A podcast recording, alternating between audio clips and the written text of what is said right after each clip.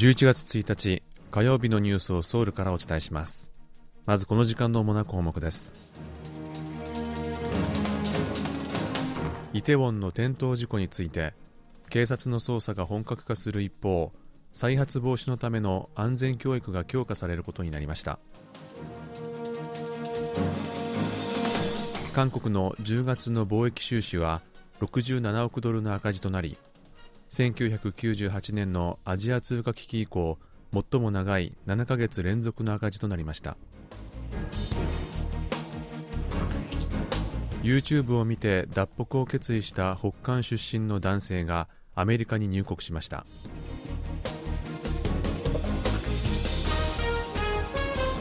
今日はこうしたニュースを中心にお伝えします。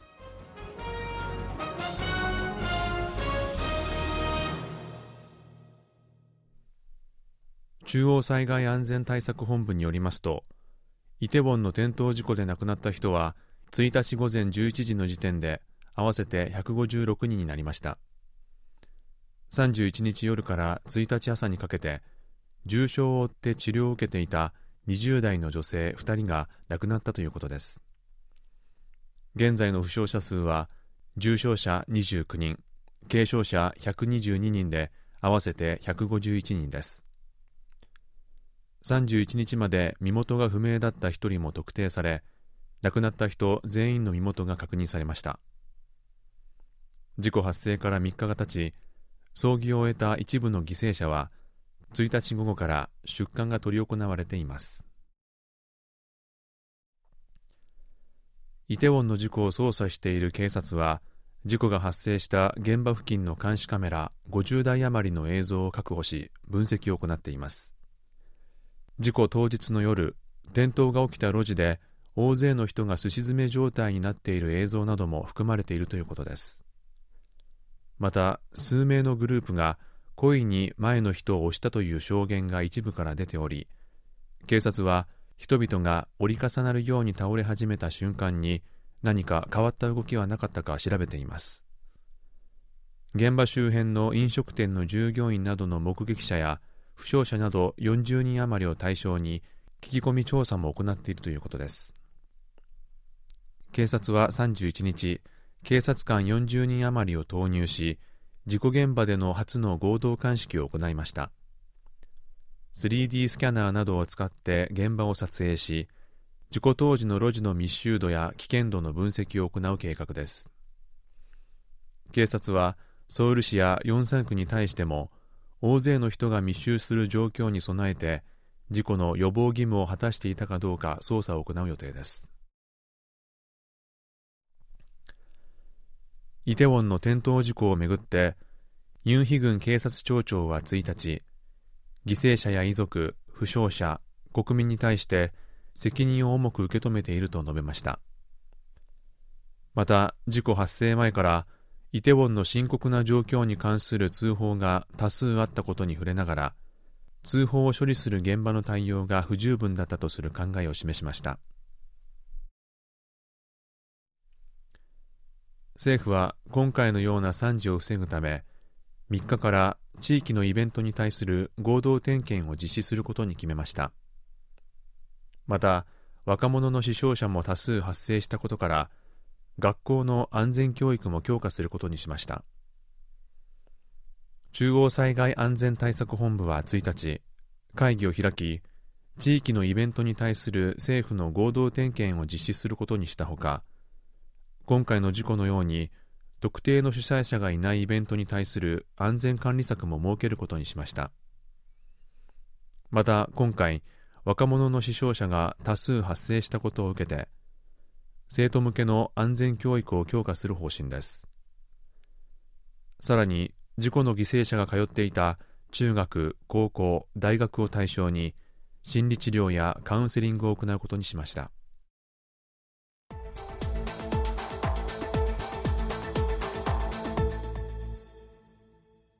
ソウル市庁舎の前のソウル広場に昨日設けられた転倒事故の犠牲者を弔う合同焼香所には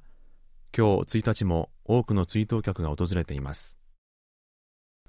ソウル広場の合同焼香所では31日午後5時の時点で4000人余りが事故の犠牲者たちを追悼しました。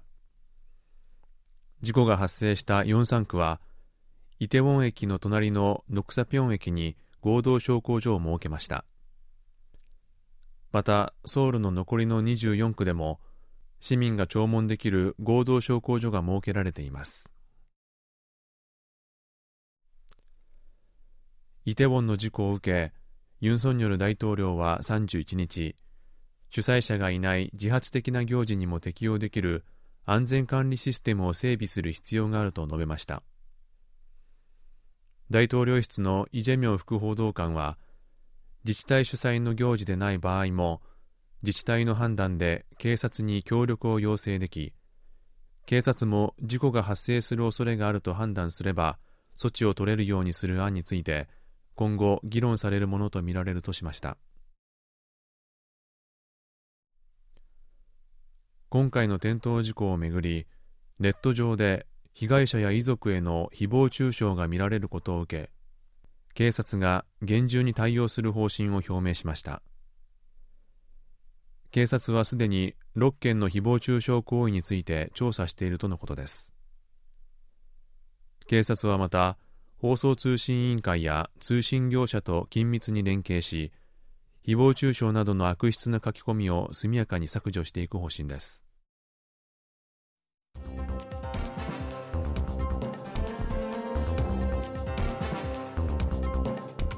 こちらは韓国ソウルからお送りしているラジオ国際放送 KBS ワールドラジオです。ただいまニュースをお送りしています。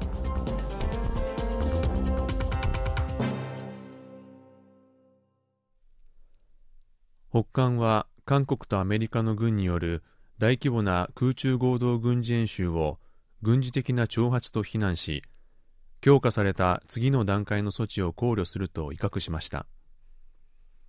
韓米の大規模な空中合同軍事演習ビジラントストームは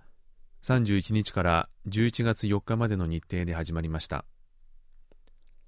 北韓外務省は31日談話を発表し外部の軍事的脅威から国家の自主権と人民の安全、領土を守るために必要なあらゆる措置を取る準備ができていると明らかにしました。韓国の輸出は2年ぶりに減少に転じました。10月の貿易収支は67億ドルの赤字となり1998年のアジア通貨危機以降最も長い7ヶ月連続の赤字となりました。産業通商資源部によりますと10月の輸出額は524億8000万ドルで前の年の同じ時期に比べて5.7%減りました。10月の輸出額が前年比で減少したのは2020年10月以来2年ぶりです。世界経済の減速による需要の減少によって主な輸出品目である半導体や石油化学などの輸出が減ったことが最も大きな原因とみられています。半導体は17%石油化学は25%それぞれ減少しました。国別に見ると韓国の最大輸出相手国である中国向けの輸出額は全体で15.7%も減少しました。一方輸入額は591億8000万ドルでおよそ10%増加しました。背景には国際エネルギー価格の高騰があり10月の原油や天然ガス石炭の輸入額は前の年の同じ時期に比べて42%も増加しました。10月の貿易収支は67億ドルの赤字で7ヶ月連続で赤字となっています。今年の累積赤字もすでに300億ドルを超えていて1年を通しての貿易収支はリーマンショックが発生した2008年以降初めて赤字になる見込みです。政府はエネルギー価格や金利の高騰需要の鈍化などにより輸出入は当分の間厳しい状況が続くものと予測しています。このため公共部門を中心に省エネに取り組み輸出を後押しするためにあらゆる手段を動員する計画だということです。脱北者1人がアメリカの難民認定を受け31日に入国したとアメリカの政府系メディアボイス・オブ・アメリカが報じました。VOA によりますと脱北者の A さんは数年前派遣された海外で脱北しその後別の国へ逃れ現地のアメリカ大使館に駆け込んでアメリカへの亡命を申請しました。VOA とのインタビューで A さんは YouTube などでニュースをはじめとする各種の動画を視聴し北韓体制の虚像に気づいた後脱北するかどうか1年間悩んだと語っています。また北韓の住民が独裁体制に疑問を抱くようどんな手段を使ってでもより多くの情報を北韓に送り込んでほしいと訴えました。以上イ・ジンヒョンがお伝えしました。